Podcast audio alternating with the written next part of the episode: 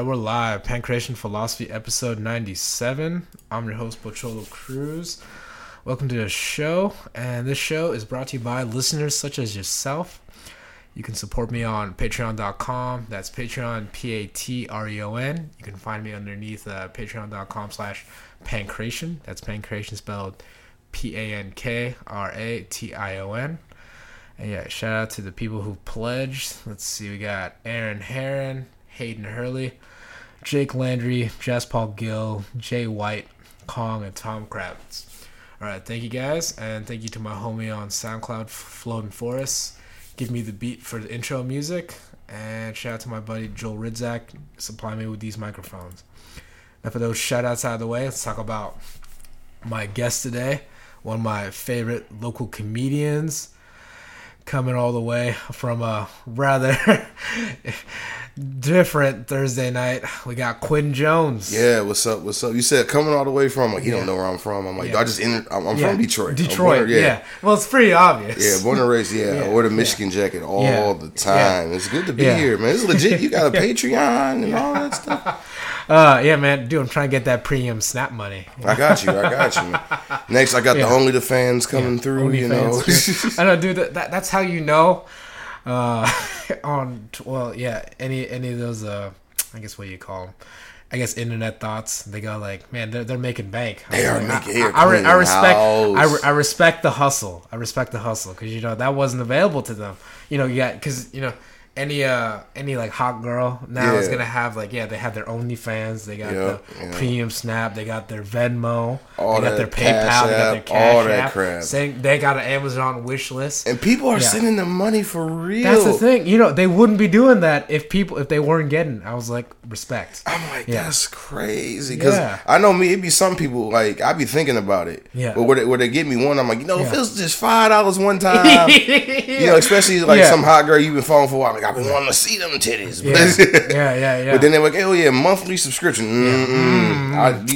Capitalism, I see. Yeah, they were like, oh, yeah, just because, you know, you got to click 17 times to unsubscribe from some stuff. I'm like, nah. No, see, that's the thing, like man. Subscriptions is how they get you. Yeah, because you forget. Yeah, exactly. That's how I know I saw this say... you know, talking about the cost since, you know, Disney Plus just came in. There was this funny tweet going like, you know, Disney Plus $7, Netflix $15, you know, Hulu like $10. It goes like premium snap $2,000. You see the true cost of subscriptions. I was like, damn. Premium snap. Hey, look, if anybody got an OnlyFans account, you go ahead and share it. You know. You know, we need, not like share your. I don't care about your OnlyFans. If you are paying for OnlyFans and you got some hot women, give me the password so I can see it. You know, and now you look like one. I feel like that's the other thing. It's like, all right, you look. It's like, okay. It's like you want to see somebody naked. It's like, okay, you see him, and it's like, okay. I feel like you really gotta be a fan because, you know, porn is just so available. Yeah, everywhere. Right? Like you really gotta want to. Yeah, you gotta really want to, or really gotta support that one, that one girl. Or I've always been trying to pay your bills, but just regular. Like I talked to a girl who had like a private snap, and I'm like, how many people do you, like? She was just on like, you know, dating apps like anyone else. Yeah. And then she was like, you know, I got to record for my people. I was like, what? Your people? Say what? You know, and so she was like, I'm like, and then, you know, we was about to do stuff. Okay. And then she would just like take all these like hot selfies. She's like, ooh, you have a good mirror and blah, blah, blah, blah, blah. Yeah. And I'm like, what? Yeah, this is for my private snap. And I'm like, how many people do you have? I know, right? And just like random girl on Tinder had like 25 people. Just all who paid her like $20. I was like, what? Yeah, that's like a small. That's like small business. Yeah, it's small. I mean, shoot, if you, that like what's that like $400-something? Yeah, just to take naked selfies. Yeah. That's extra income. Yeah, respect. I need to get in shape and get one myself. OnlyFans Quinn Jones coming soon. Oh yeah. I'm about. It's not gonna. It's gonna be all me, but I'm gonna have like a mask on. You know. No, it can be like a slash. Could that be your entry into pro wrestling? I'm coming in with the Rey Mysterio mask. El Negro. We'll see what happens. Oh, man. But anyway, well, we can talk about where you're from, Detroit. Yeah. So, I guess, so how would... So were you born and raised? Yeah. Born and raised in Detroit, Michigan. But I also claim Chicago. Okay. My parents, they weren't together. Like, you know, my dad lived in Chicago, my mom in Detroit. I live with my mom, but like my dad was like there. Like he was like a very active, out of town dad. Like, and he would pull up for nothing. Like he would drive that 3.5 hours. Like, oh, bad grades over there. I'm like, dang, you know.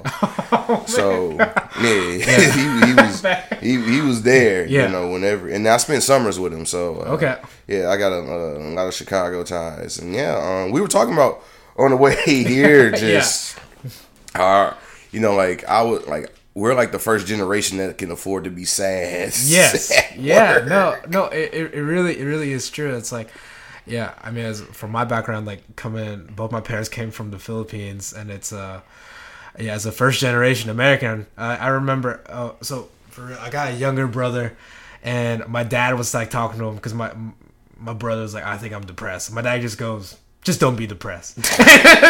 And then, good talk, son. Get out. And like, our generation loves to like vilify our parents for saying that, but it's like, in their mind, you don't have to, like, you happy if you got a roof over your head. Like, you don't get time to be sad. You surviving. You know, exactly. They only know how to raise us how they were raised. It's just, it's just how like, it goes. Our kids, I don't know what they gonna be. I know, exactly. Like, that's the thing. I think I'm a dolphin, Dad. Okay. I don't know how to combat this, but I grew up in Detroit. But I grew up in Detroit, and it was like everybody assumes if you grow up in Detroit, it was like rough and all that. And I mean, it was definitely some rough spots, but like my mom had like a good job, and you know, like I spent. So I lived in a city called Highland Park. That was just like, you know, like a very close suburb to Detroit. Okay. But because my mom worked all the time, I always at my grandparents' house, which was Highland Park. Okay. And that was rough, you know, trap house, trap house, whore house, crackheads everywhere, like syringes on the ground, people getting shot, abandoned buildings. So it was, I really sounds like a rap video. Oh yeah, you know, video shoot coming soon, you know. But and even then, it was just like, you know, but it didn't seem rough to me. Like, and I used to have a joke where I talk about how like you see rough things, but it's not even that rough to you because it's just how you grew up. No, for sure. Because as a kid, you have no frame of reference. Yeah. Right. No, that's the same thing. Because I remember like growing up in.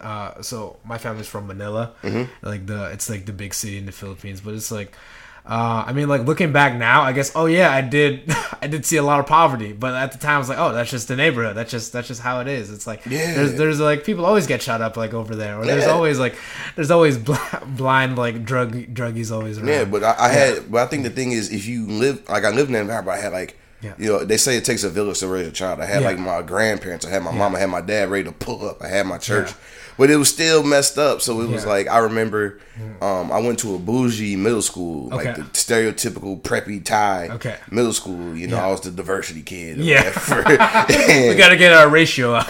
And I remember just one day, one of the parents dropped us off, and they're like, "Why are all these bears like outside on these poles?" Yeah. And it's like, it's so nice. Like, is that like decorating it? Because it looked like shit, but they had like these teddy bears on these poles. Yeah. And I'm just saying, oh yeah, that's where people got shot at, like casually. Just oh, you didn't know? That's where people got shot at. Like, y'all need some bears. Like, we should. And white people like, oh, we should put some bears around our neighborhood. Yeah. I'm like, oh yeah, somebody get shot. And they're like, get shot here. Sped up. Let's get this kid. Oh, we in the wrong middle. We gotta get out of here. And just, you know, so it was the roughness around it, but you know, I think it's really just like the parents and the people I had around me. So I didn't have like a tough, you know, hard childhood. I'm not like some like, you know, like all the athlete that's like, oh, I saw my mama struggle. I'm like, maybe my mama did struggle, but it didn't really feel like struggle. We took like a trip every year, and you know, we had snacks and all that stuff. So you know, you got made if you got snacks. You got snacks. Yeah. Never. Clearly, I'm not the smallest guy. Y'all can't see me. Clearly not missing any meals, you know. Had every game system. So I had a good upbringing despite being from like this rough side. But you also get some edge. So I always say I'm like very unique where it's like Andre Thousand, like, you know, I'm from the hood, like, you know, I'm from the hood, but I'm not hood. Yeah. You know? So I kind of have like the vision of both. I can be bougie and I can be, you know, so. It's getting that balance, you know, because sometimes if too much of either side can be, you know, because if you're too rough, then you're not getting. It's some, you know, some people are just like stuck in that. Yeah. You know? And also, if you're too comfortable, you can get stuck in that too. Yeah. It's like being comfortably. Yeah, I think it was crazy because like every race has like these identities, and for me, I didn't really know I was like I knew I was black, but like I didn't have like all the extra black stuff till I got to high school. Because in elementary school, I went to like a public school. Yeah, all the kids are black, and it was just like.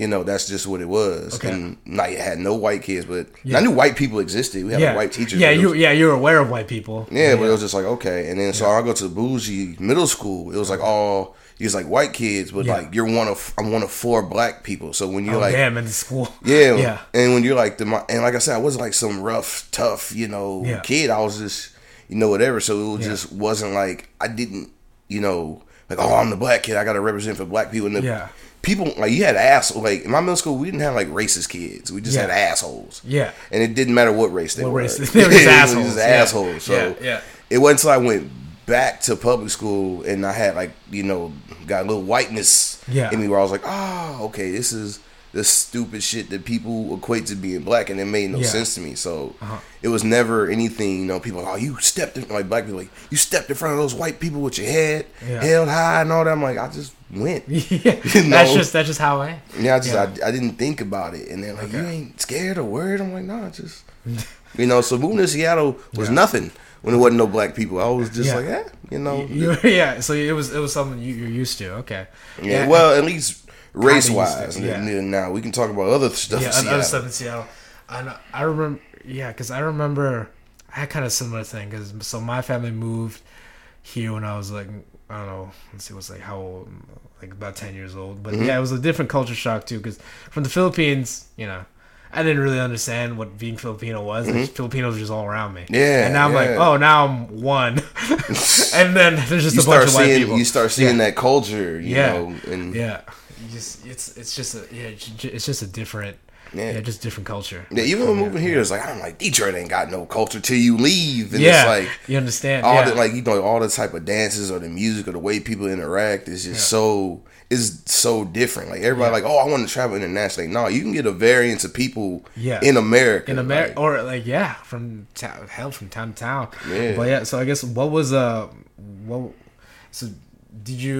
It's like Seattle. Did you move anywhere else like before you moved to Seattle? No. So speed through my life. So grew up in Detroit, Michigan. Then I went to the University of Michigan. Okay. Go Blue, baby. I went there for college. Yeah. For 7 years. The worst college. 7 year plan. It's 70. Yeah. You know, some people have victory laps. I had a whole victory college. Two separate college experiences. Yeah. You know. So. So I lived there for, 7 years. And then the first time I had to live outside of Michigan was moving to Seattle to work in tech. And so that was, that's my life. I never traveled around. I was always in Michigan. So, okay. Yeah. So I guess how was the Seattle change? Or when did you see like that? What was the culture shift? Yeah. I think the probably the biggest shocker for Seattle, like culture-wise, was just how, like, you know, a lot of comments talk about like everyone's soft, everyone wants to be offended. Yeah. But it was just like I've never really like I have a tattoo that says my favorite Bible verse, Luke's chapter 6, verse 37, where it's like I don't judge, I don't condemn, you know, I forgive. So I never really cared about you know anyone's identity, but in Michigan, there's like the LGBTQ community ain't just there, like you know. Yeah. Whereas you come to Seattle and there you see 6'5" women, you know, who you know transition from being dudes, you know, and like you know, my name's Stacy now. You just like I just never had to, you know, really like face it, and I was like one, I was like proud of myself because I was like, okay, you know, I still accept these people just like you know I believe, you know, whatever. Yeah. But it was just.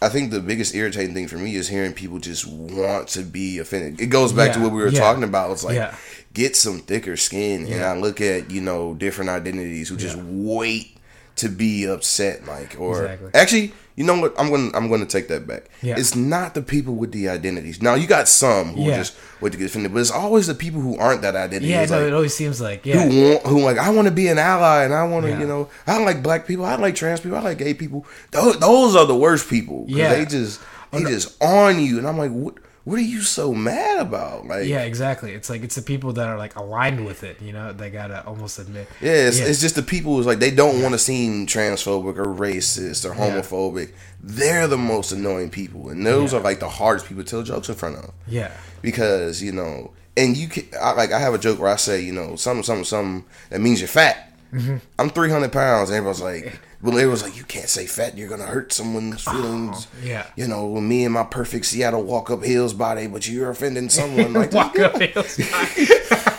That's the other thing. I think the first thing I noticed about Seattle, I'm like, y'all got some strong calves out here. It's a lot of hills. Yeah, them hills give the calves. But that was just the biggest thing was just, one, being proud of myself, like I actually don't care about mm-hmm. as long as you're cool with me, and we don't have to agree. Yeah, and I think that's another thing that irritates me. Like you know, in liberal states, it was like we have to agree. We gotta get the right answer for everything. Like some stuff is there's gray. Life and harmony is in the gray. Exactly, you know? You can agree to disagree. Yeah, you're not gonna get along with everybody. That's just how that's. This treat people like people, and just you know, I think people just get so caught up in identity. You forget this is a person. Just. Mm-hmm. Be decent, like you know.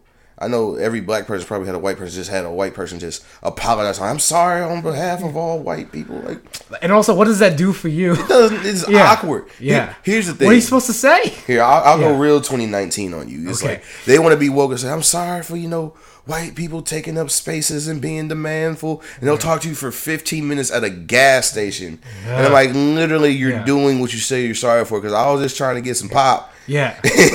Y'all, you're talking my ear off and irritating me. You're literally using your privilege, like you're privileging it in a way where you're still dominating my time because you feel like I should listen because you're apologizing to me. Like, get off of me, you know, just. I know. It's almost by apologizing they're doing like that on the other end of the spectrum. And, it's like you should take my apology because I'm white and you're going to take all 20 minutes of this apology. Yeah. Like, no, get away from me. You know? Get your apology away from me. Yeah. So, that's my story. But, you know, Seattle's cool. Except for this really this weather. Like, when the winter hit, man. Like, I was telling you, like, last night was great. We're not going to get into all that. Yeah. But it's just like I'm, other than the hangover, like, I'm in a great mood, but it's so gray. It's like...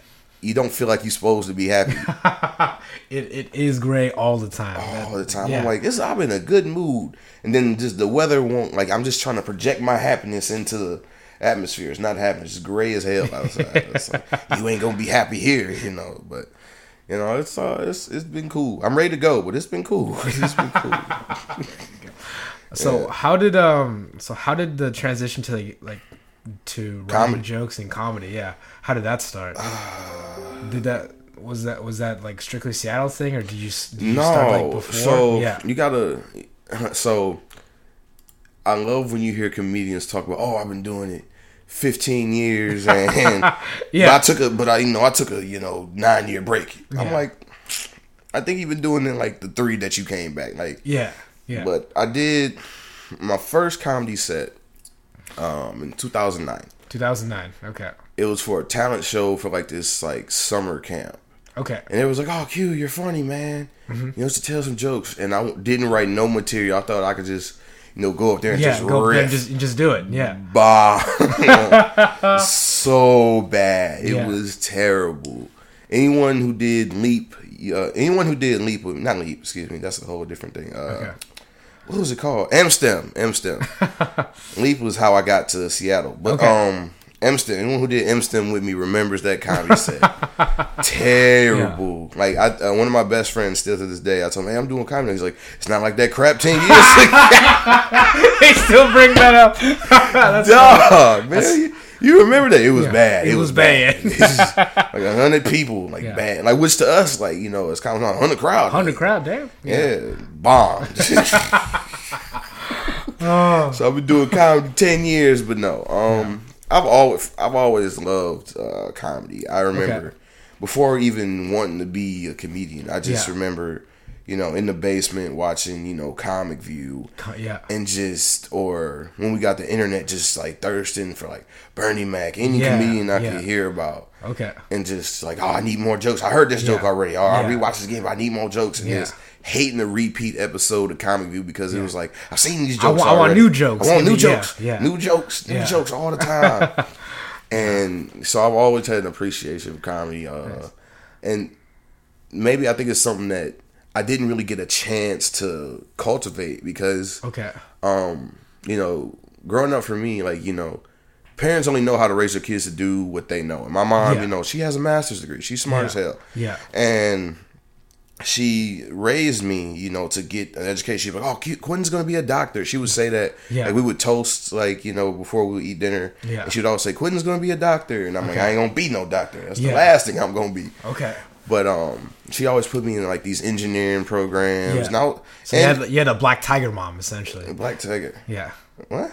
You know, dude, that's what they call Asian moms. They call them tiger moms, like moms that will force you to do academic stuff. Yeah, yeah. I wouldn't. It wasn't necessarily forced, but you know, from her strongly encouraged. Yeah. Well, from her perspective, my parents really never pushed me to do anything, but you know, if a parent sees potential in a child, they're going to push them in that. So she sees this kid that can do math and, you know, gets A's and B's and just plays video games all day. Yeah. And, you know, she's just like, all right, this kid's going to be an engineer. I'm going to raise him to go to college and all that. So she just wants her kid to be successful. So I don't blame her for that at all. But I'm not saying it's a blaming thing either. Yeah, it's just, you know, I get it. So, but I think comedy was always something I liked, but it was just, you know, My goal until I was 18 years old was to get into University of Michigan. Okay. Didn't even know I wanted to major in, but my mom went to University of Michigan. My aunt went to University of Michigan. Got it.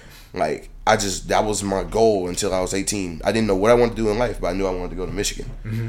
And so, that's probably why it took me so long to graduate, because it was like, I got there. I was like, all right, I'm here. All right, now I'm here. And, you know, eventually I started doing engineering and all that. And, you know, that's how I got to Seattle. But comedy's just always been something I love to do. And I remember I used to say I wanted to be a sportscaster. Okay. And like a commentator or something? Yeah, commentator. Yeah. And I remember I did First Robotics, which is like you basically battle bots for high school kids. Oh, nice. Battle bots. Nice. And, you know, I could build, like, you know, I would build and measure all the stuff for the robot. I'm like, I don't care about that. I want to announce the actual battle bot stuff. Okay. And I actually got to do that one year. Cool. And I was like, that was so much fun. And then the next year, my high school hosted it. Oh, nice. Like, they hosted one of the competitions. I was like, I'm for sure going to do it this time. Okay. And then I didn't get to do it. I was so mad at my, like, coach in my school. I'm like, I literally did the commentary last year. Yeah. And now we're having one at my school. I'm on the team for this school, and y'all won't let me do it. And I quit because I was like, that's BS. Okay. Because I got into this because I wanted to do sportscasting, not because I wanted to do, you know, the engineering. So I've always wanted to, like, have my voice out there and commentate and you know, be a person that makes somebody laugh. So fast forward to Seattle. Yeah. I'm at this happy hour. Okay. And you know, it was just I was just drinking and drunk and I was just talking about how cold Detroit is. Yeah. You know, and like, you know, Detroit, you know, the cold grab your bone and you can't move and, you know, all this stuff. And the Black Stephen Mays. Yeah, Black Stephen Mays. Yeah. Well, actually, he's the only Stephen Mays. Cause he's only, because the white Stephen, he's in Chicago now. Yeah, white Stephen Mays is gone. So it's just, he's the Stephen Mays. Seattle but, Stephen Mays. The Seattle Stephen Mays. I didn't even know him. Okay. But we're just talking in this group. When he come up to me, he's like, hey, man, you know, he country. Yeah. Hey, are you a comedian? And I'm like, nah, bro. I'm just, you know, just talking. He was like, well, it sounds like you working out a bit, you know. Yeah. I'm hosting this open mic over here at Jive Tide next Tuesday. Yeah. You should come over and see what it's about. And I'm like, all right, you know. Yeah. Screw it. So next, that Tuesday comes up, I go, he's hosting. And I saw how bad some. I saw how bad some comedians were. And I was like, all right, cool. I can do this. I can do it. Like, I remember. Yeah. There was this one guy. I'm not gonna say his name, but he was hammered. Yeah. And he literally was like, he's like, I'm working on some new stuff tonight. Yeah. And then he like leaned back and hit the microphone on his forehead, like. Okay. And it's like, oh my god. This is bad. So like the fear of the bomb went away because I'm like, I can't possibly possibly be worse than some of these people. Yeah, yeah. So next Tuesday comes up, and I'm like, all right, wrote all these jokes. Some of them I still use. Okay. Get up there, and I use none of them. Yeah. Oh man, it's 2009. Well, all over again. I just blanked on it. Yeah. And I mean, I still blank on stage even now, but I blanked on all of them. Okay. And I just kind of fell back to, you listen to comedians like, well, just sometimes the best comment is something that happened to you that was funny. And it just so happened that day, there was a girl who I wanted to hit on the bus. Oh, I think I remember watching you. Yeah, that was it. I don't do this bit anymore, but it was true. So like, I finally we sit next to each other. I try to talk to her, and we were talking. We looked something up. Yeah. And it was the porn from last night still in the browser. Yeah, like, yes, I do remember this. Yeah, I remember you saying I don't want to share what that is. It's like some Seattle stuff. The weird porn. Yeah, maybe I should bring that joke back. I don't do that joke anymore. Yeah, but I did that, and I was hooked. Like, I got some good laughs, and I remember some person I don't think I've ever seen him again. Like, I'm outside Jai's house. Guy comes around, he's like, pulls up in his car. He's like, hey, you. Don't stop doing comedy, and speeds off. Dude, what? Damn. Who is this guy? Some time travel stuff. Yeah, man. It was me. Yeah. It's like me. Yeah, it was you in the future. Don't stop. You can be rich. Don't give up. Yeah. It's like a Back to the Future kind of thing. Hey, you. Don't stop. That was Quinn Jones. 30 years ago. Yeah. Quinn Jones from 4048. Yeah. 2048. Like, yeah, don't you quit. I'm mad and I'm an engineer and it's terrible. Go back to comedy. Go back. Don't you quit. Don't you quit ever. Oh, yeah. So, and that was cool. And then ever since then, I remember I would just, like, Tuesday was more like the weekend for me because I didn't know about any other mics. Yeah, yeah. So it was just like, Tuesday was just the day. Time to do something. Like, I was like, all right, time to go back on Tuesday. Yeah. And then eventually people are like, hey, there's other places you can go. You can do more? More? More? Yeah, more. Like, yeah, you can come over here. You can come over here. And then, so that's how I got started. And it's been great. I remember, like, that wasn't the first time somebody just, like, randomly was like, hey, don't you stop doing comedy. Like, I remember my first or second time at Local 907, Nate Jackson showed up. Okay. And, I do my set, whatever I talked about. Yeah. They come up to me. You know how famous people are where they can't look impressed by nothing. Yeah, yeah. He was like, yeah, that was pretty good. Yeah. How long you been doing comedy, man? That was good. And I'm like, 3 months, something like that. He was like, what? Yeah. I was like, 3 months. And he was like, you gonna make a lot of money. Keep it up. I was like, okay. Random dude. Yeah. Because I didn't know whoever you are. Yeah. So, I didn't even know who he was. He went up like maybe 4 or 5, comedians later. Yeah. And he's like, this guy, you're seeing him on Wild and Out and blah, blah, blah, blah, blah. Yeah. I thought he was some random renting dude. Yeah. So I'm like, okay. Yeah. All right, whatever, buddy. Yeah, okay, cool. Yeah, thanks, Yeah. Burned it down. Like, just killed it. And then that was, like, one of the first times I felt like I wasn't funny. Yeah. Which is motivating. It wasn't, and it wasn't scary. It's just like, all right, I got to get better. Yeah, because you saw, like, the level. Yeah, it's like, I still levels to this. And that's why I still, like, look at headliners. I need to be humbled. Yeah. Because it's like, I'm still suck, . Yeah. And I look him up, like Nate Jackson, I think he has like, 150,000 Instagram followers. Yeah. All this other stuff. Like, oh, he's a comedian for real saying that. So getting like the blessings and then like just a lot of OG comics in Seattle, like just like respecting me. And you're like, oh yeah, like Ty Barnett, he did Last Comic Stand. He was like, oh yeah, I seen you, man. You're doing well, Keep it up. Just, like, they watching me. So, it's been a great ride, Nice. Yeah. So, I don't know. What else? Let's see. I don't know what else to talk about. Yeah, no, it's all good. What's, what's been the development like for you, like, in terms of, like, coming up with, like, material or with jokes? Do you have, like, a process? Or just think about stuff that's happened to you? I think... Yeah. So my joke writing process, I actually I'm doing this fun thing now where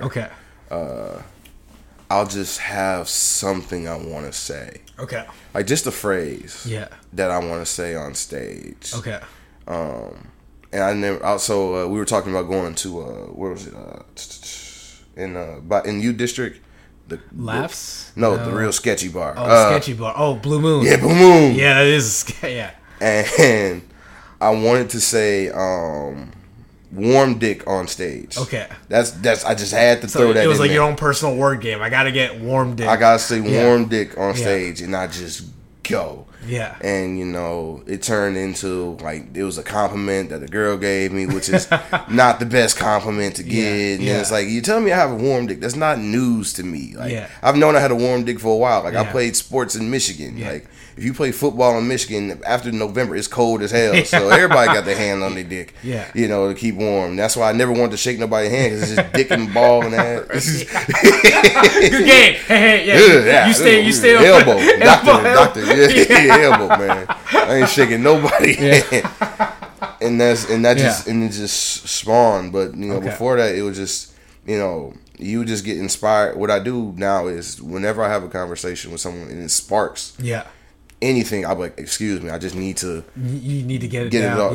Get it down, and then, you know, maybe like Monday will come around or Sunday, I'll be sitting listening to sets, and I'll be like, okay, what new do I want to try this week? Or I think these jokes are, you know, good enough, or, you know, I've tried my new jokes in like a real crowd, like I'll do a guest spot at Underground or something like that. Yeah. And I'm okay, just worked in front of a real crowd. We can, you know, keep working on. We can put them on the shelf. What's new? And I'll just go back to the notes and, you know, okay, this is funny. And I have friends who I call. Have a couple people who I'll just call them. Yeah. I say, hey, I just need someone to hear me say this and see what you think. Yeah. And they're like, okay. And they're like, oh, that's pretty funny. Or you need to think about this. Or I don't think it's going to work. And, you know, get like real people feedback. Yeah, getting that feedback. Yeah. And they're not comedians. They're regular people. Okay. Regular people. Everyone's regular people. Regular. Now, comedians, we are a rare breed. It's a different kind of people. Yeah. Yeah. Y'all not insane. Y'all not willing to not get paid for 10 years. That's what real passion is. But I guess.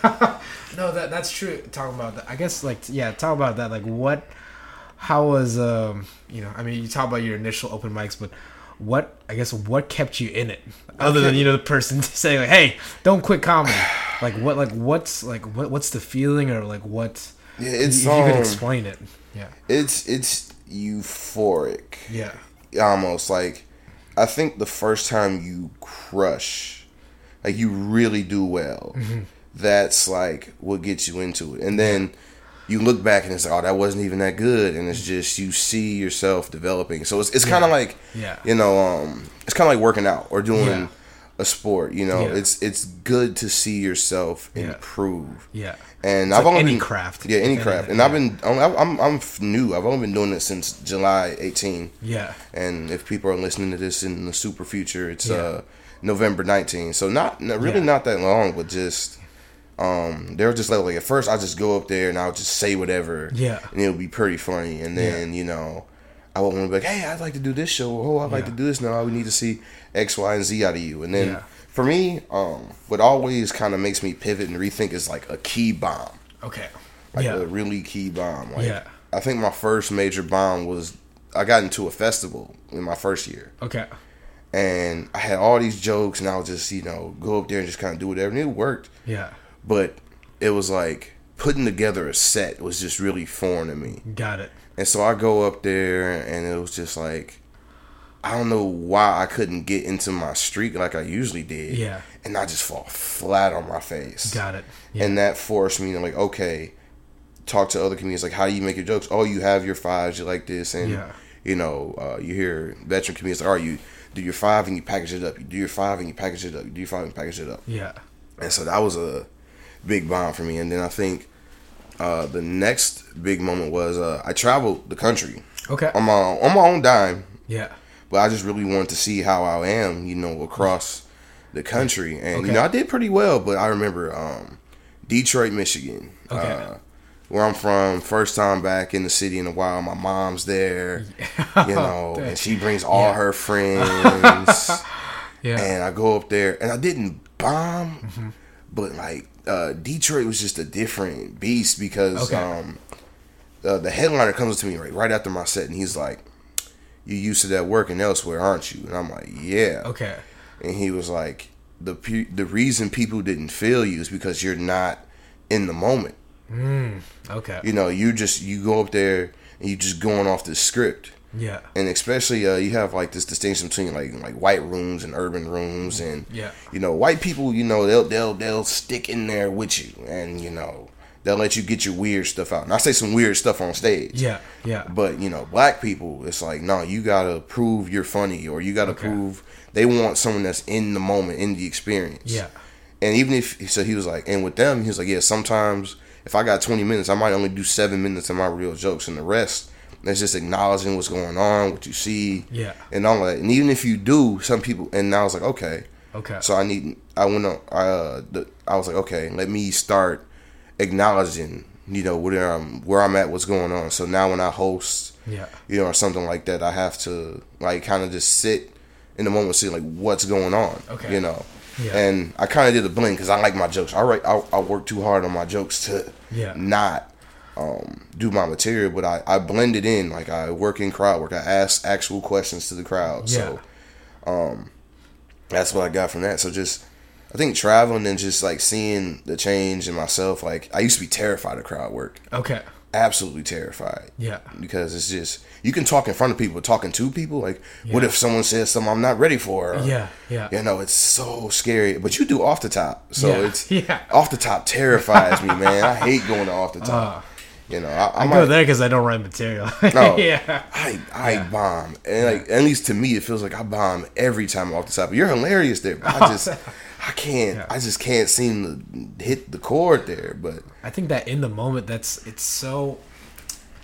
Yeah, it's a different kind of thing. It's almost like you have to be like aware of the room, but you can't be like swept away by it. You know? Yeah, it's like okay, it's what's a fine balance going on? And then I had another recent one, maybe like a month ago. Okay. Where it was just I don't even know what it was. But it was just like the crowd wasn't cracked yet. Like and as the host, it wasn't like settled or anything. Yeah. And then it was just as the host, my host set was something I've done where it absolutely crushes me. Yeah. And I realized, but I wasn't the first face they saw. Someone else went up there, and it's like you can't go up there like dickety dick. You know, you gotta. Yeah. It's almost like like set the temperature. Yeah, it's like okay, you know how y'all doing? Blah blah. Talk to people who's here. Yeah. Get into your first joke, which is just real like. Soft, or not even soft, just like something neutral, and then you can transition to the dirty stuff or the hard setup kind of thing. Yeah, but it was just, and I had to learn, like okay, I can't always come through with the stuff, and then it depends on the crowd. Like, early crowds on weekends, they're usually you can't just start off with the dirty stuff. Mm-hmm. You know, I got to talk about walking up the hills in Seattle or about weird get Seattle calves. Yeah, or just now I have like clean jokes and I have dirty jokes. Yeah. I like my dirty jokes way more. Yeah. But then late crowds you can just go in because they're already drunk. Yeah. You know, and it's just so I was talking about this girl was choking me the other day. Like what? You choking you? What?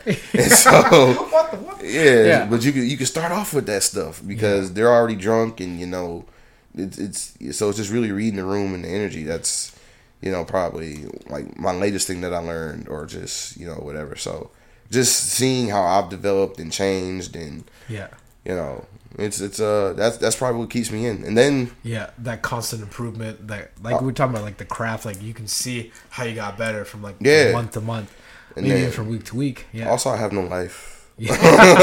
That helps. That's the thing. Like like I'm single, and it's like you can do the apps or whatever, but I think I love comedy so much where like say even if I do get a match, we set up a date. Yeah. And I'll be like, I don't want this date to suck. Yeah. Because, or if it does suck, I'm like, I could have did a mic. Yeah. Yeah. No, but I think that's it's like how you find things to stick with in life. Mm-hmm. Just like it's just like anything. It's just like the relationships that stick. Like if it wasn't strong enough that something else got in the way, then it was never strong enough to last. Yeah. Like from there. That's the way I look at things. Yeah. But but I have no life because it's like. Because you try to take days off. Like, I've been going 10 days straight. I'm gonna take a day off, and then it'll be like 8:30. I'm just sitting in my house. Like you get that itch. You want to go. It's not even the itch. It's just like I don't want to be like. Yeah. I don't feel like I'm tired of playing video games or whatever. Yeah. Well, I guess I'm gonna go do it my. So yeah. It's just it's an addiction almost because no comedian ever talks about quitting. No. It's just. They're like, oh, they could, a comedian, like, there are terrible comedians who will never stop. Yeah. Because it's just, it's, I don't know. It's just in them. Yeah, we're crazy people. Yeah, yeah. You know. It's actually very similar to, like, the other thing I do, like, of fighting. Yeah. It's just how it is. You see, because you see some terrible fighters, like, man, this guy's record is awful. Why is he still fighting? And it's like, nope, still going. Yeah. This man is 2-15. Why is he still fighting? No, man. There's some ridiculous records out there. Like, I swear, there's a guy who's like 49 wins and 200 losses. I was like, damn. Well, I would be scared to fight him. Like, this man has nothing to lose. He's lost. He's lost to everybody, and it's just like hilarious records. Like looking like that. Like, like he'll fight the same guy 3 times and lose to them 3 times in a row, and come back for the fourth. Yeah, come back for the fourth one. Yeah, but Rocky style. I'm not done with you yet. You thought you were done. Let's round 5-5. I got 3 teeth left. Let's go. Oh yeah, no. There was this hilarious interview. I forget, it was like on some late show, but it was this like so he was a boxer. And he was what's known as a tomato can, or like a guy just brought in to lose. And he had this hilarious story talking about, what was his name? I think they call him like Bruce the Mouse Strauss. Bruce the Mouse. Yeah, exactly. You know you're bad if your nickname is the Mouse. But yeah, so he had this thing on how he fought. So he had this one fight. He got knocked out, and then so I'm waking up in the locker room, and then I hear that there was a big scuffle, and then that's what woke me up from being knocked out. And apparently, like, so he had fought early in the night, and the main card guy got cold feet and left. And then the promoter was like, oh shit. And then, you know, all worried about, man, what am I going to do? And then, so Bruce wakes up and goes like, I'll fight the guy. And then I just sponsored my twin brother that night. I got paid twice that night. And then the host goes like, oh, did you win? Oh, no, of course not. I got knocked out that fight too. But I got that check. Yeah, I got that check. Yeah. Oh like, my goodness. But it's a different kind of person that wants to get in there, and that's how I see that correlation too in the comedy scene. And it's really anything, because I remember being in high school and you hear about people, I gave up my corporate job to rap. It's like, like what? You idiot. Keeping it real goes wrong. And then they be bad, and bad rappers too, man. But they be like, not discouraged. I'm sitting here right now. I left my corporate job to do comedy.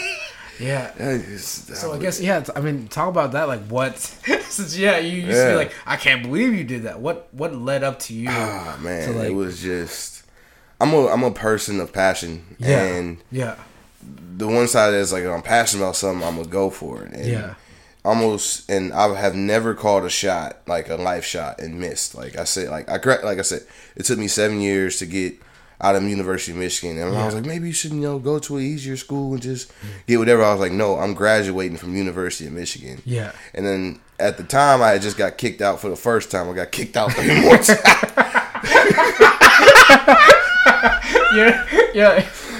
I'm gonna go back again. You ain't done with me yet, University of Michigan. You're like the Rocky of University of Michigan. I still got some. I'm going to get this GPA up and I'm going to be back.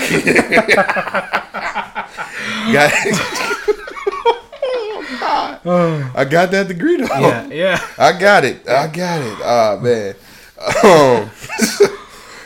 But yeah, and then at the same time, in the same vein, I was like, I have like a terrible GPA, and I'm like, I'm gonna work for Microsoft though. I'm gonna get there. Yeah. And I graduate, and I work at a deli,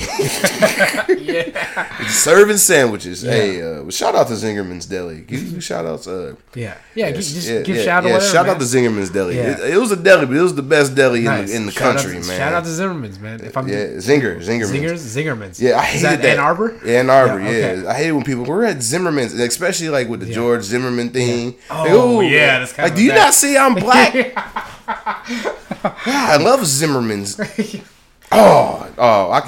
We could do a whole another hour. I could talk about working their woes, but so I work at a sandwich shop, and then I quit. Okay.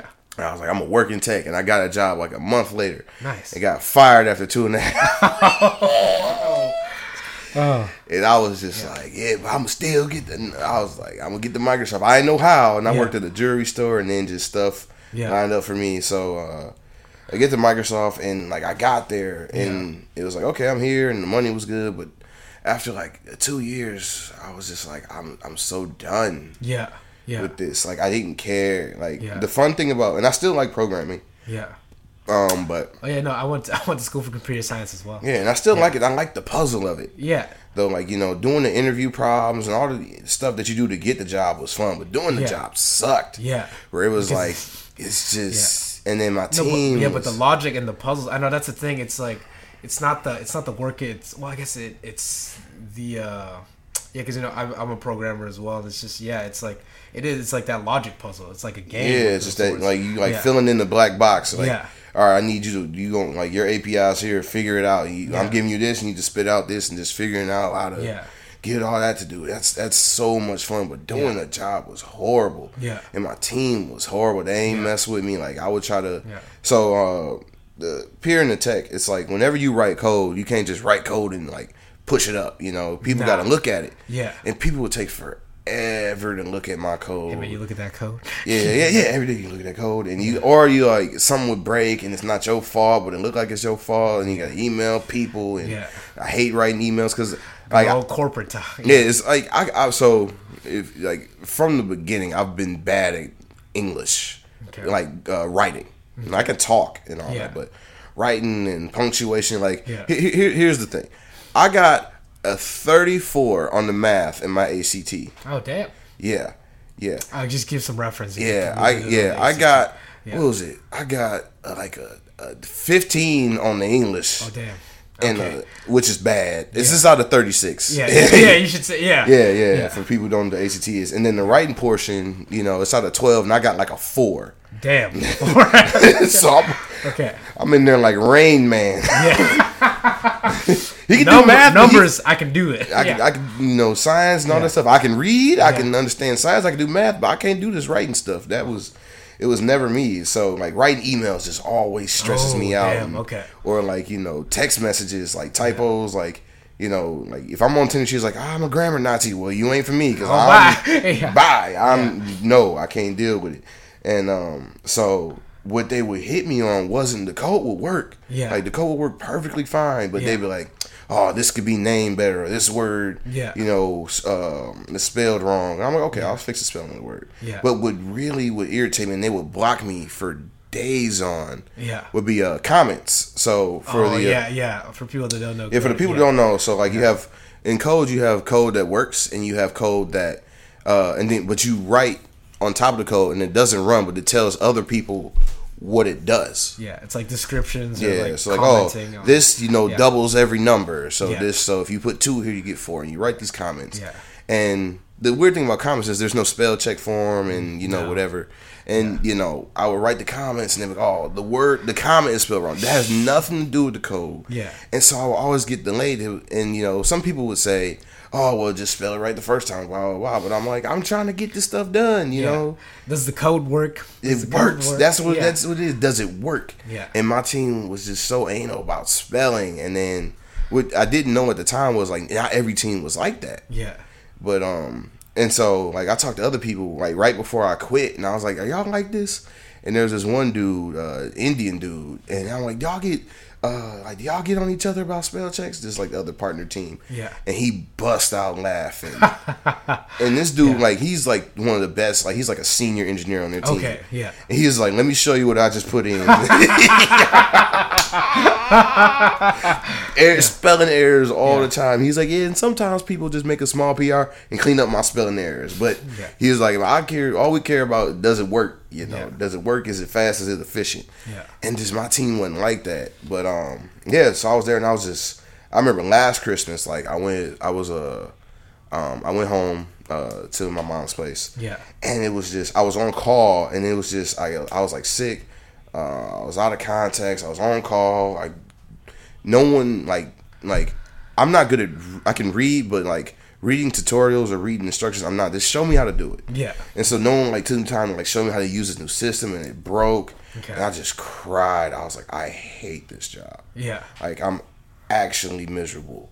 And, you know, which again, we were so privileged to say, but I was absolutely miserable with it. Yeah. And, you know, I was like, I cried. Like, for now, I don't think that was the first time I cried in years. Yeah. And I was like, what? I was like, I just can't do this no more. Like, this is not for me. And then comedy was just going, so I was growing and getting respect in the scene. Yeah. And so I left in July this year. Yeah. And it was just a whirlwind of things. Like, you know, I was irritated. You know, my manager was irritated. And I actually was going to, like, put my manager up for review for being a bad manager. Okay.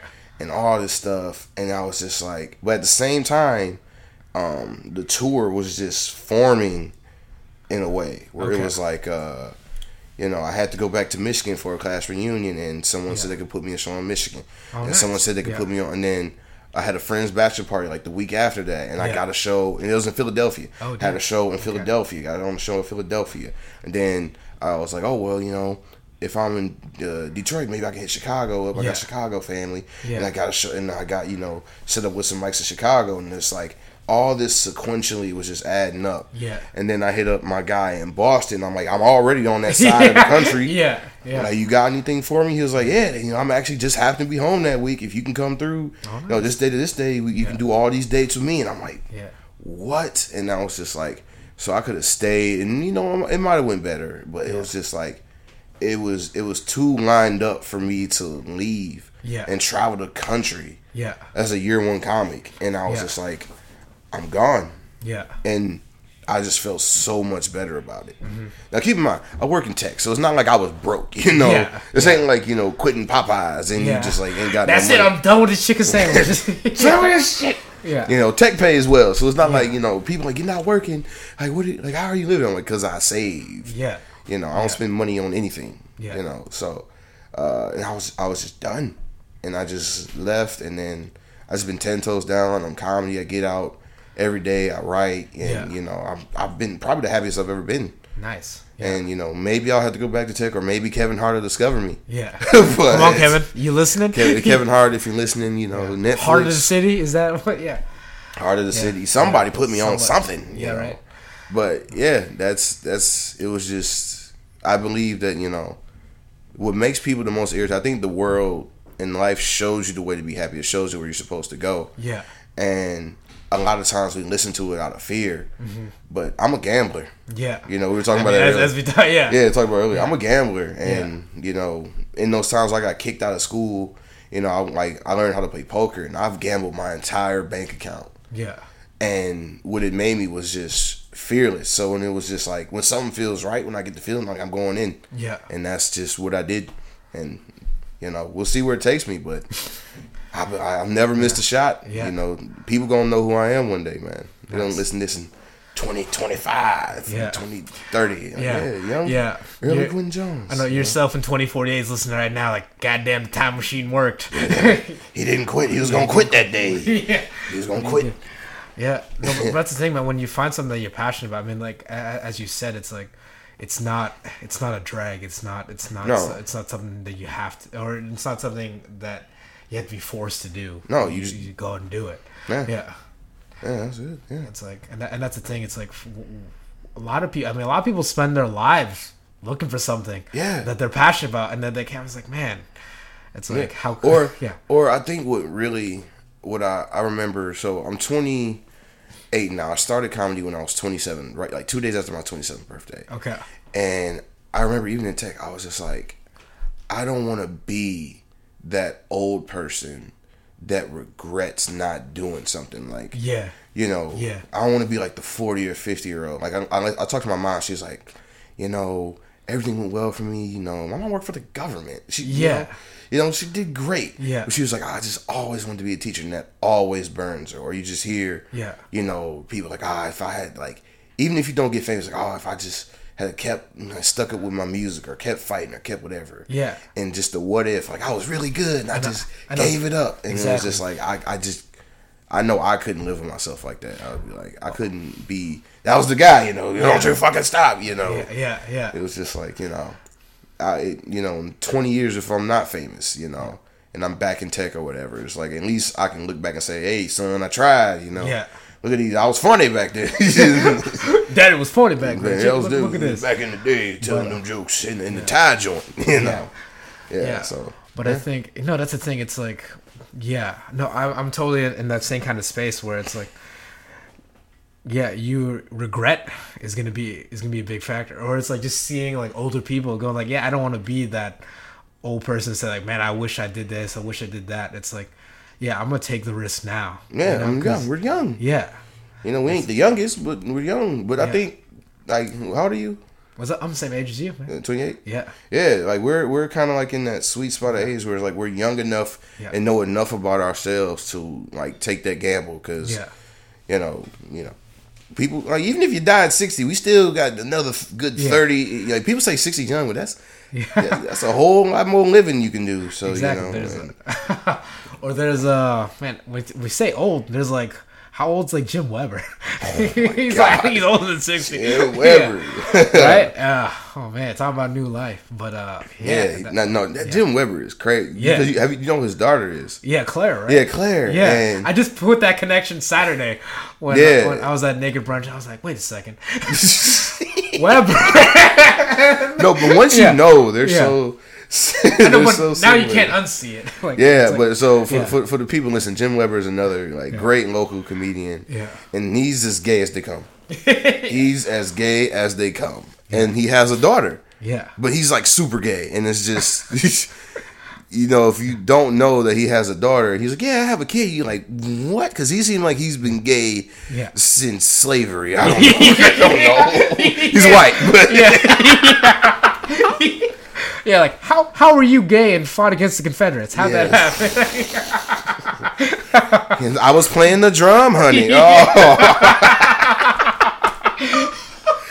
Oh. So if he can make that 180, you know, anyone can. Life is long, and you go through phases and you change. So it's like I'm loving this comedy phase, and I feel like it's gonna be the long phase, and then maybe we get back to the gambling. Maybe we get back to it.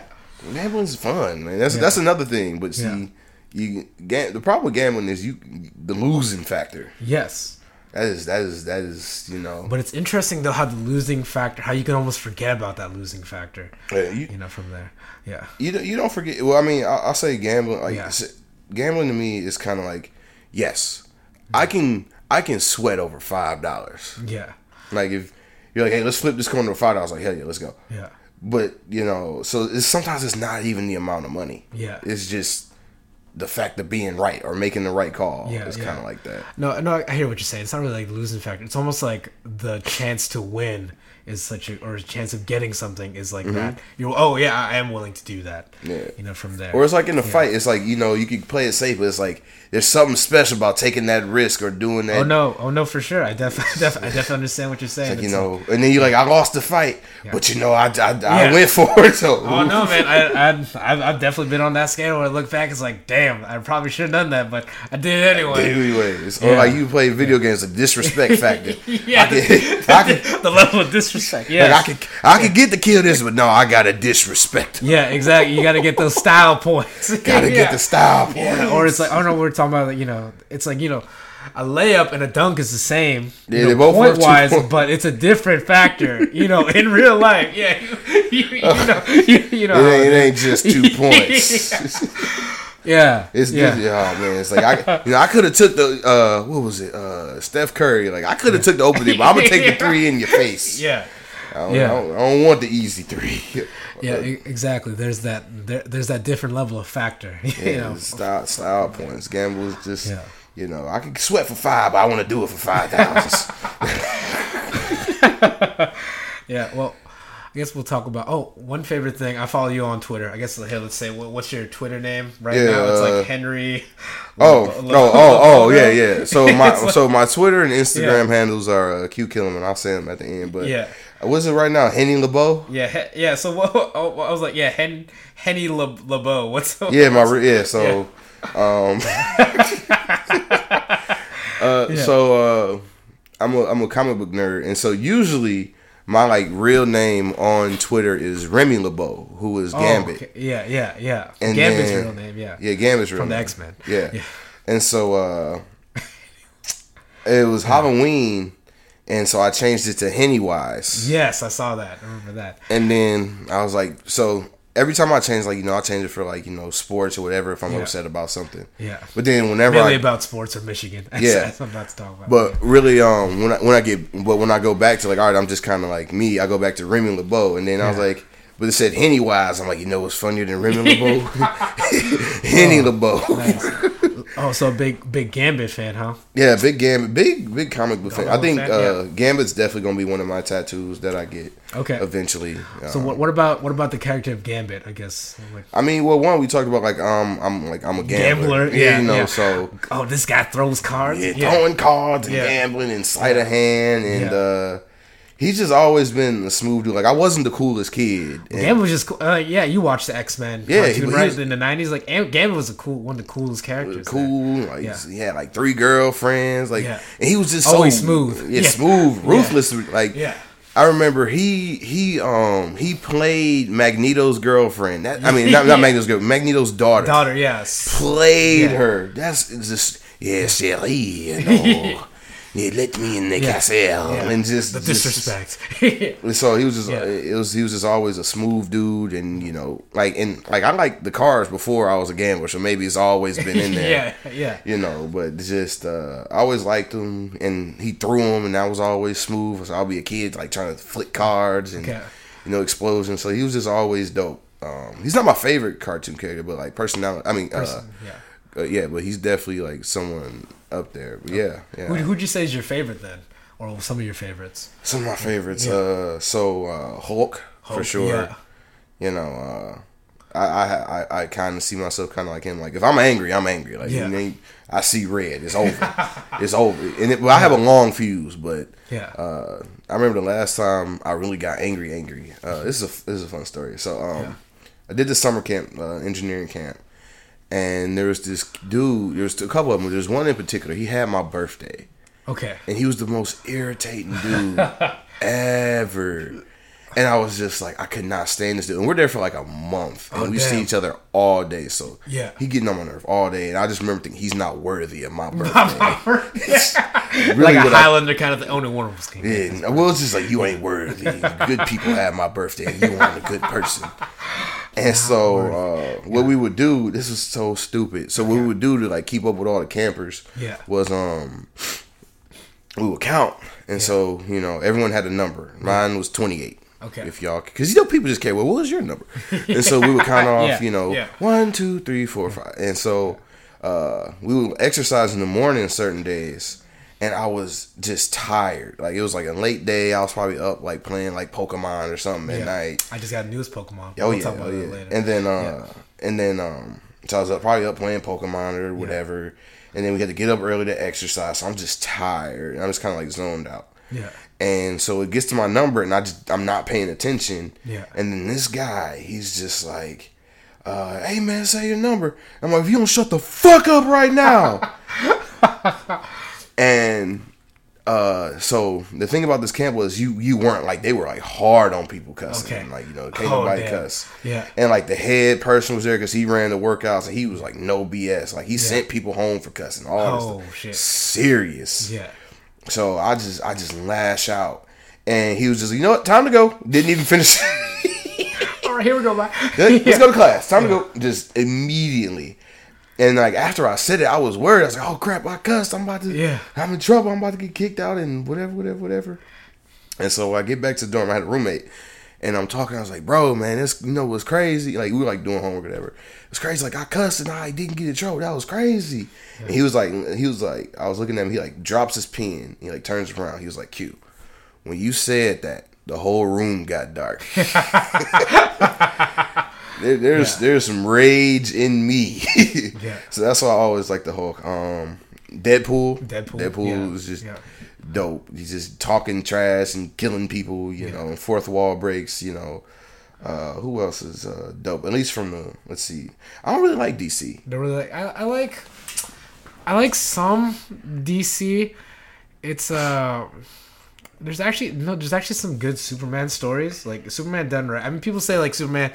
Yeah, no, he has a quizzical look. Okay, I'm gonna let you finish. Go ahead. Yeah, that's the thing. So I think the trick with Superman is that you gotta just admit that he's a God level character. He's gotta fight like, you know, God level things. Mm-hmm. You know, in that case, it's like, would Dragon Ball Z be boring if it was just Goku and then like no villains that could actually match? Like, imagine if he had like a Lex Luthor villain, a villain that just thinks. That's gonna be exciting. Yeah. But I think with just all DC characters, even Batman, is like they're so absolute. Yeah. In their power, and they're always as strong as they need to be. Okay, you know, it's like the Green Lantern. If his will is strong enough, he can do anything. No, I see what you mean. I am more of a Marvel fan anyway. It's just, I like the vulnerability of Marvel characters. Yeah. Even Magneto, like, there's a way you can get to Magneto, and a complicated thing too, because Magneto's interesting in terms of like a character, because he's not. I mean, he is like a villain in that sense, but in terms of like what he's trying to accomplish. Yeah, the inspiration behind him and Professor X and Martin Luther King and Malcolm X. So it's just Malcolm like X, and it was just like, as a kid, Magneto's a bad guy because you're not thinking about what he's saying. You're just thinking in black and white. Yeah, and then what you see in gray. Then you're like, what, Magneto ain't. He got some points, you know. Yeah. You know, he's a little genocidal with it, but you know, he's got some valid points. Yeah, and but I think that's good too. It's like that, especially like in terms of comic book sense, like that complicated, like having a complicated character. You know, like that's why that's on the rise. Like having anti-heroes, kind of thing, because it's not. Yeah, and I think that's kind of seeing more in like the movies kind of sense. Like how, you know, we just talk about Deadpool.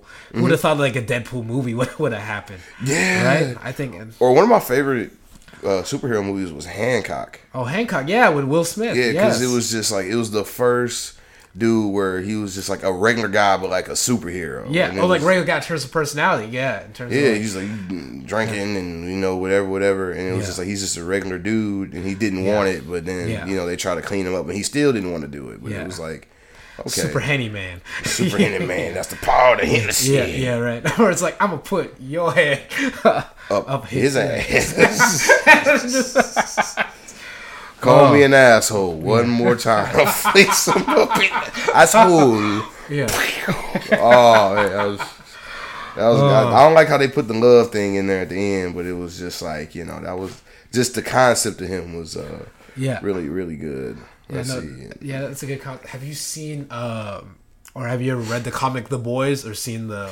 You know, my friends have been telling me, but it's on, Amazon Prime? I think it's on Amazon Prime. It's on some stream, one streaming, I don't have the stream. I need somebody to give me a password. I'm just waiting on it. Yeah, but no, man, it's good, or the comics are good too for that. It's like they're like regular people though, or... Yeah, they're... How to best describe it? I would say, it's more. It's pretty much like if superheroes were created by corporations and then sold, like that. Yeah. So that's and it's a very. It's like if TMZ writers wrote superheroes, like they're all scandals, and it's like they have like a you know, Batman equivalent there, but he like. You know, I have to check that out. Yeah. Like, no, I mean, they've been telling me like you need to read it, you need to watch it. You need to read it or watch it. I mean, it's done pretty well. I would say I'll watch the series and I read the comics. I'm gonna get my sister got Amazon Prime. I'm gonna ask her. She be stingy with the password. Oh, she be stingy with the password. So stingy with it. Come on, sis. No, it's good because it is more in the sense kind of like we're talking about Hancock. It's like that's kind of what a superhero, because they have like a Superman kind of guy, but he's super evil or not.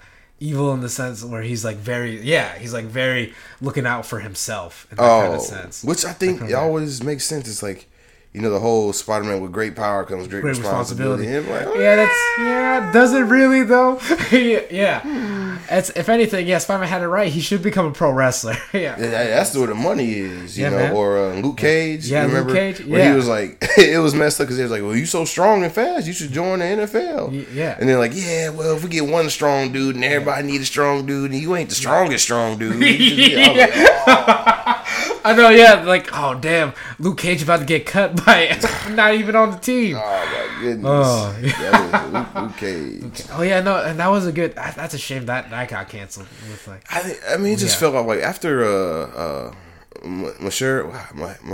Mahir Ali? I can't think of his name. Cottonmouth. Yeah. After they got like Cottonmouth, I was so mad when they killed Cottonmouth because he was like so good. Yeah, I was like, damn, I can't wait to see him develop as a villain. And it's I was just, like, wait, what? There's no way. Like, he's going to come back, right? No. I like, throw him off the roof. I was like, he's coming back. This is a super villain origin, right? Yeah. Put him in the Lazarus pit. Oh, crap. Wrong universe. Yeah, he's coming back right now. Yeah.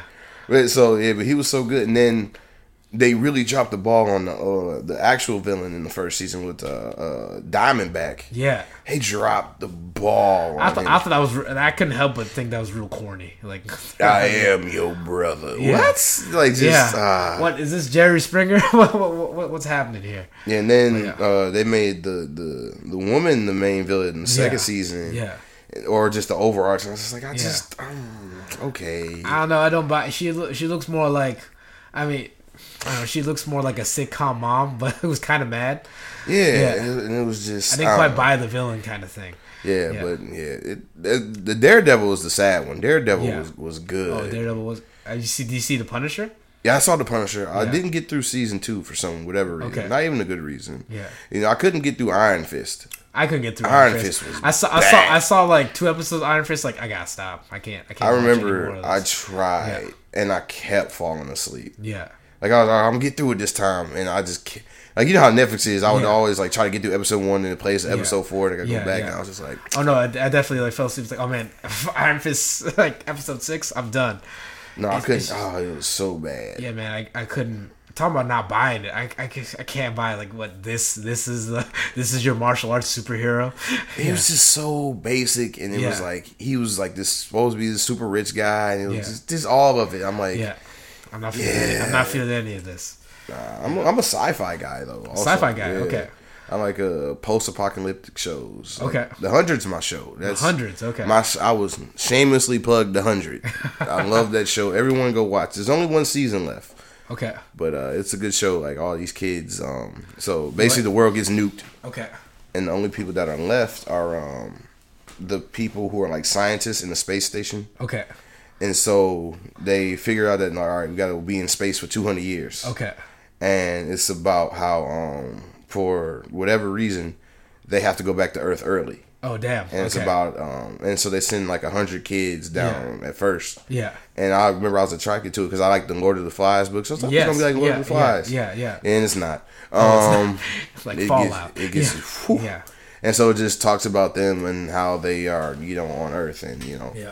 Stuff gets real, although it gets kind of repetitive, but I like it at the same time. Yeah, no, post-apocalyptic is interesting for me, or just in terms of like the just like the concept of it, because I feel it's interesting to see like what happens when society does fall. You know, like when all these rules and limitations. Mm-hmm. Like you said, like Lord of the Flies situation. Like, all right.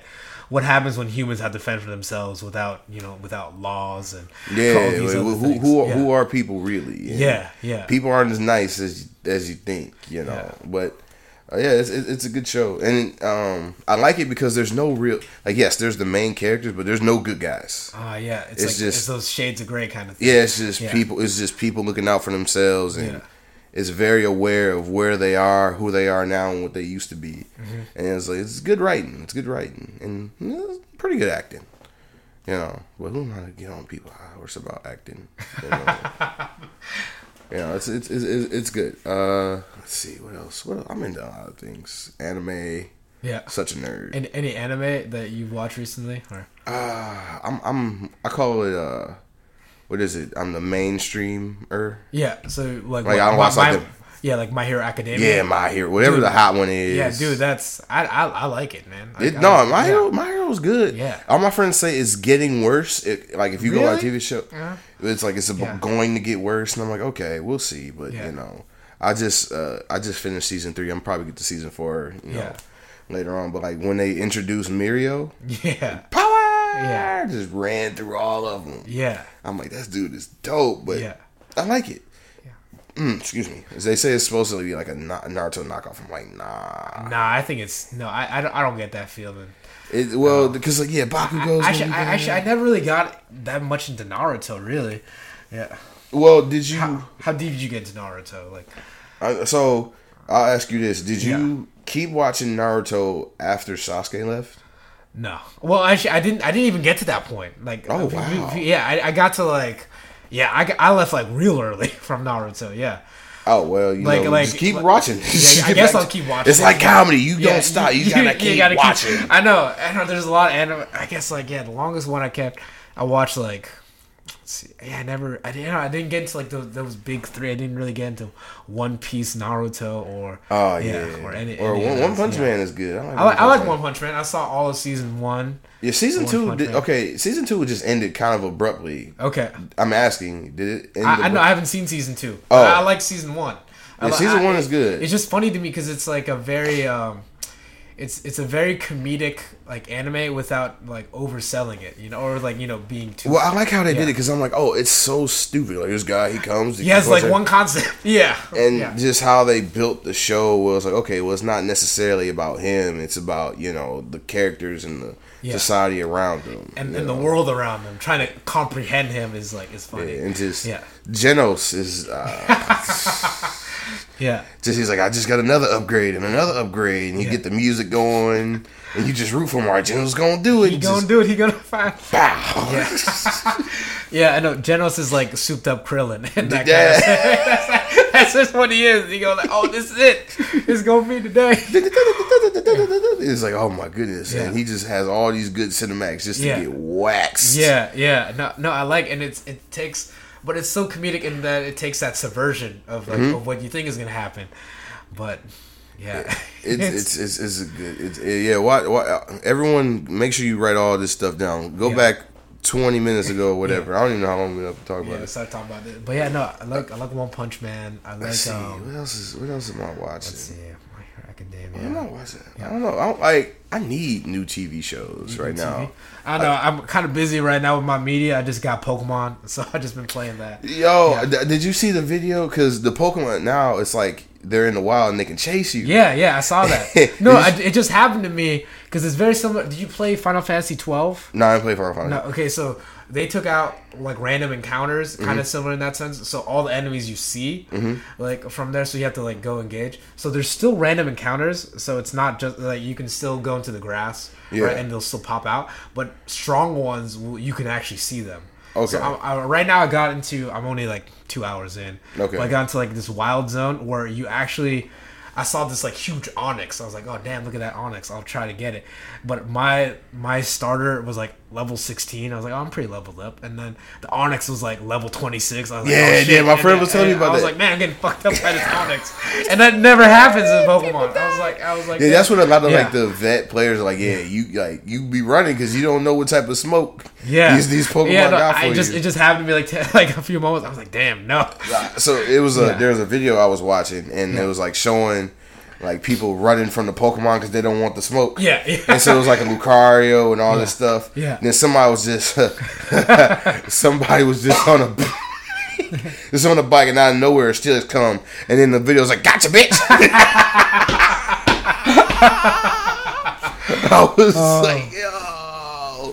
I would have got the Pokemon game, but I don't have a 3DS. Oh no, it's a Switch. I mean, Switch. Yeah, I don't have a Switch. No, same. I just got the Switch this week. I was like debating, like, man, do I need the new Pokemon? Or, like, I don't really need it. And then I was like, it's weird having Pokemon on TV though.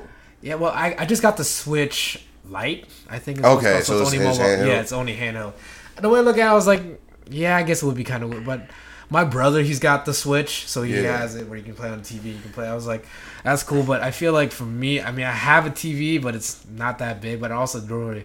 I play Madden on it. That's pretty much all I do. Yeah, but it was weird because I was watching my friend play. Yeah, and it was like now that it's on like Pokemon games, all you just gotta read, gotta read. Yeah, and it wasn't a problem, but now that it's on the TV, I'm like.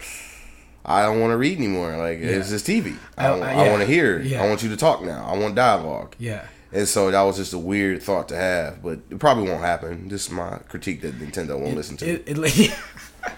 It looks real nice though. It does look good, but I play on Pokemon Showdown all the time, which is a website you just battle. Yeah. And they just implemented Gen 8 Okay. And I'm like, who the fuck are all these? What is Dynamax? Yeah, I don't know what that is. I still they kind of explained to me. I still was like, oh, so it turns to giant. It's like a Power Rangers villain. Yeah, well, basically, from a battle perspective, I think Dynamax is you get better attacks. It's 3 turns long. Okay.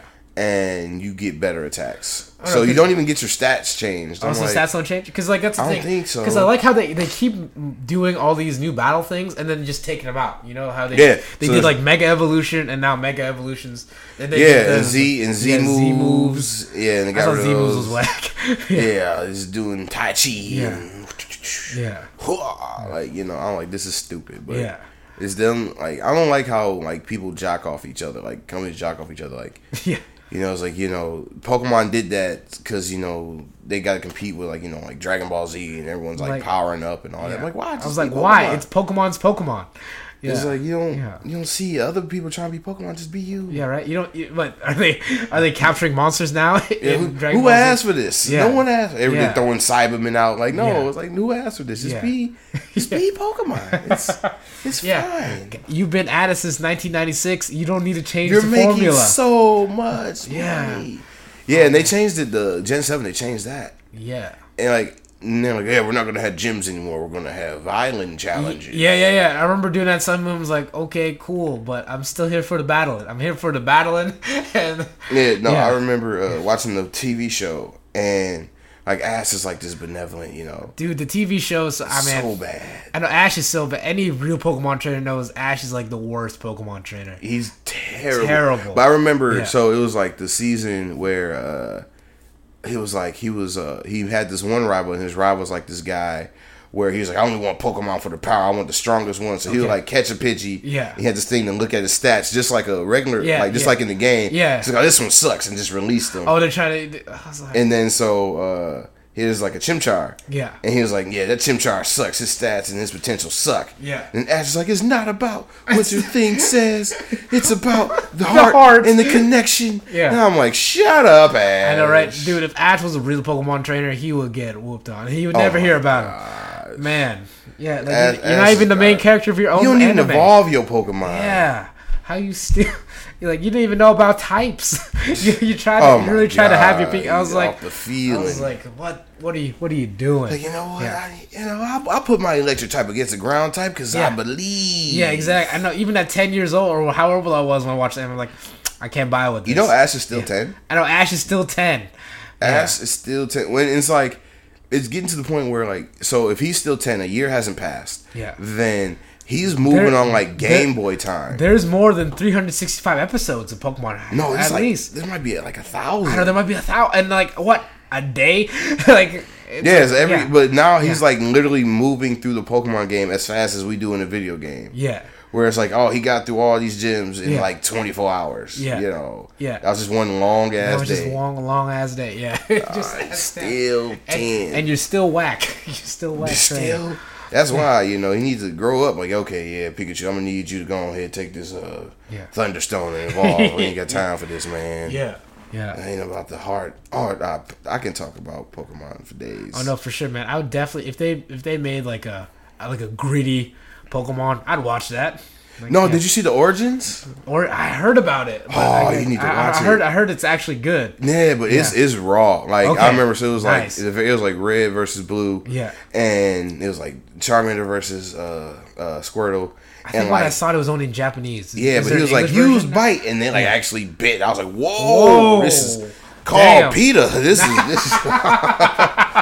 This ain't no cute water gun stuff. They slapping, and it was it was some real fights and getting scars. I was you should watch it. Nice, okay. It's just a few episodes now.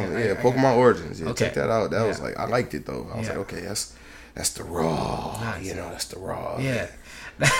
That's the thing, or you know how when you play Pokemon Stadium, you're like, why is Gyarados floating? Why are all the water Pokemon floating? Yeah, no, they never covered that. Yeah.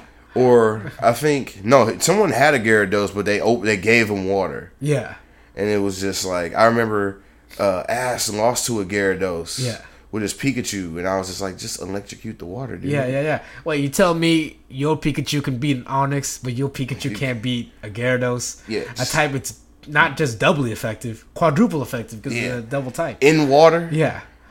Just electrocute the water. Yeah. But you can't do that because then the Gyarados would probably die. Yeah. Fried Gyarados. Oh, that's the thing, too. They never bring up the food in Pokemon. Yeah, do they eat Pokemon? Because I don't see chickens.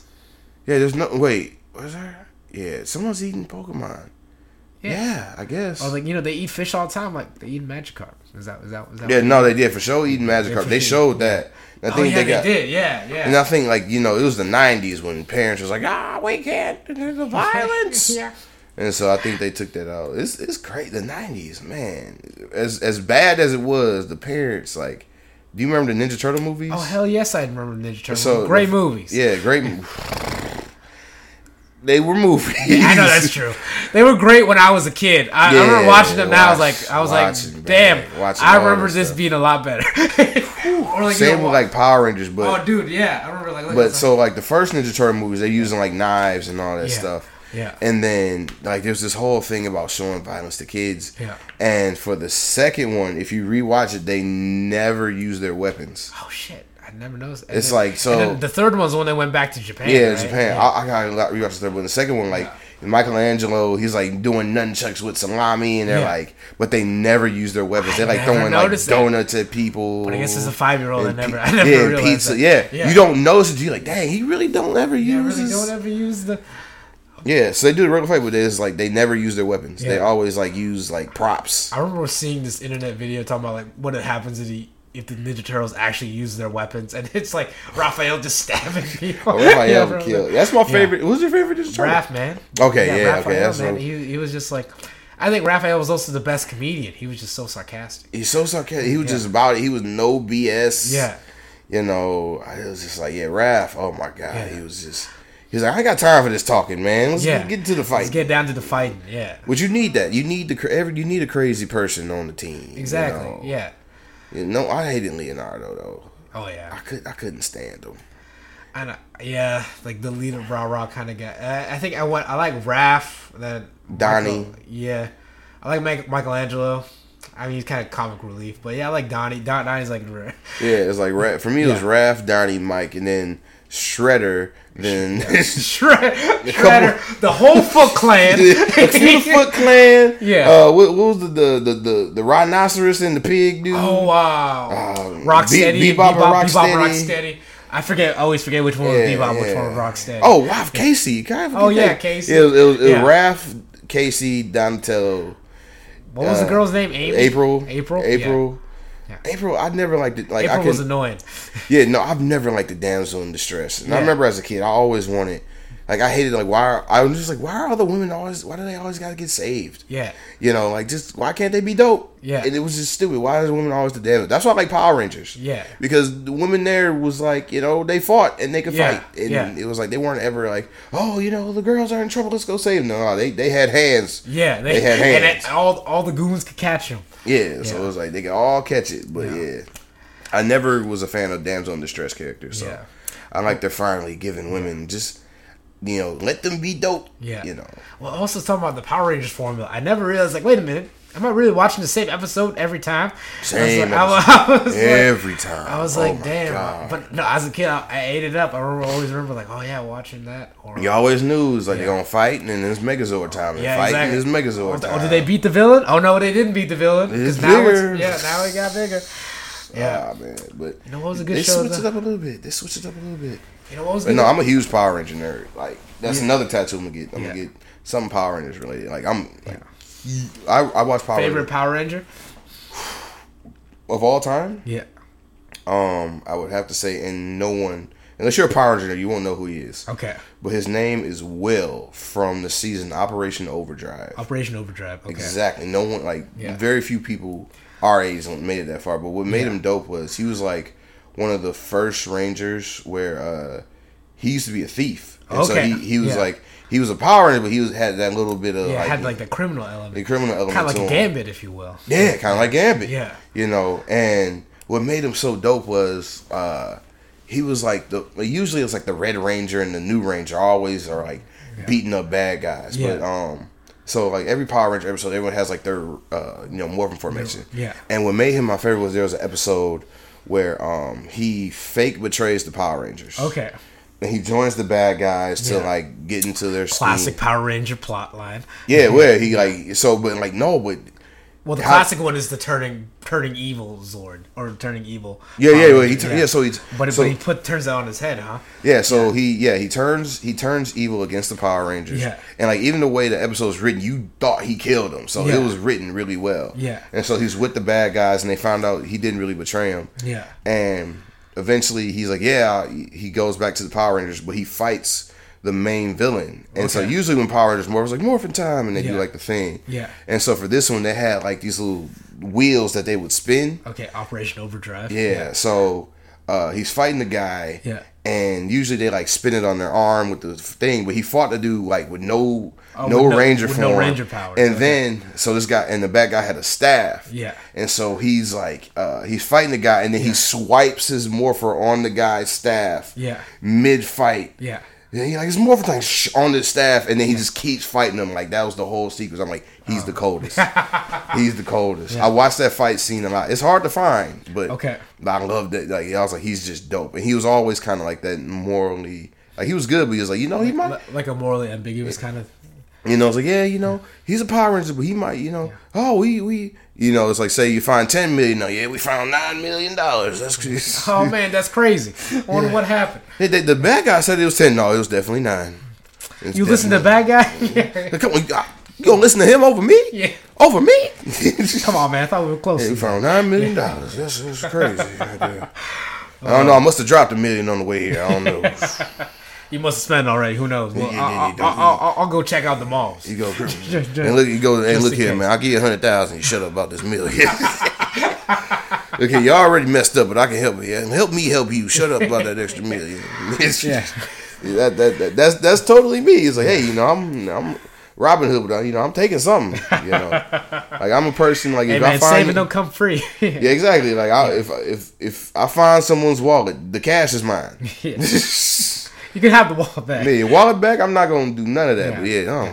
But I don't know, man. I found the wallet. That was just... There's $200 in there. I ain't found $200. Oh, $200. Oh, man. Yeah. Did not see that. I don't know, but do you see this new Switch I got? I just got this Switch today.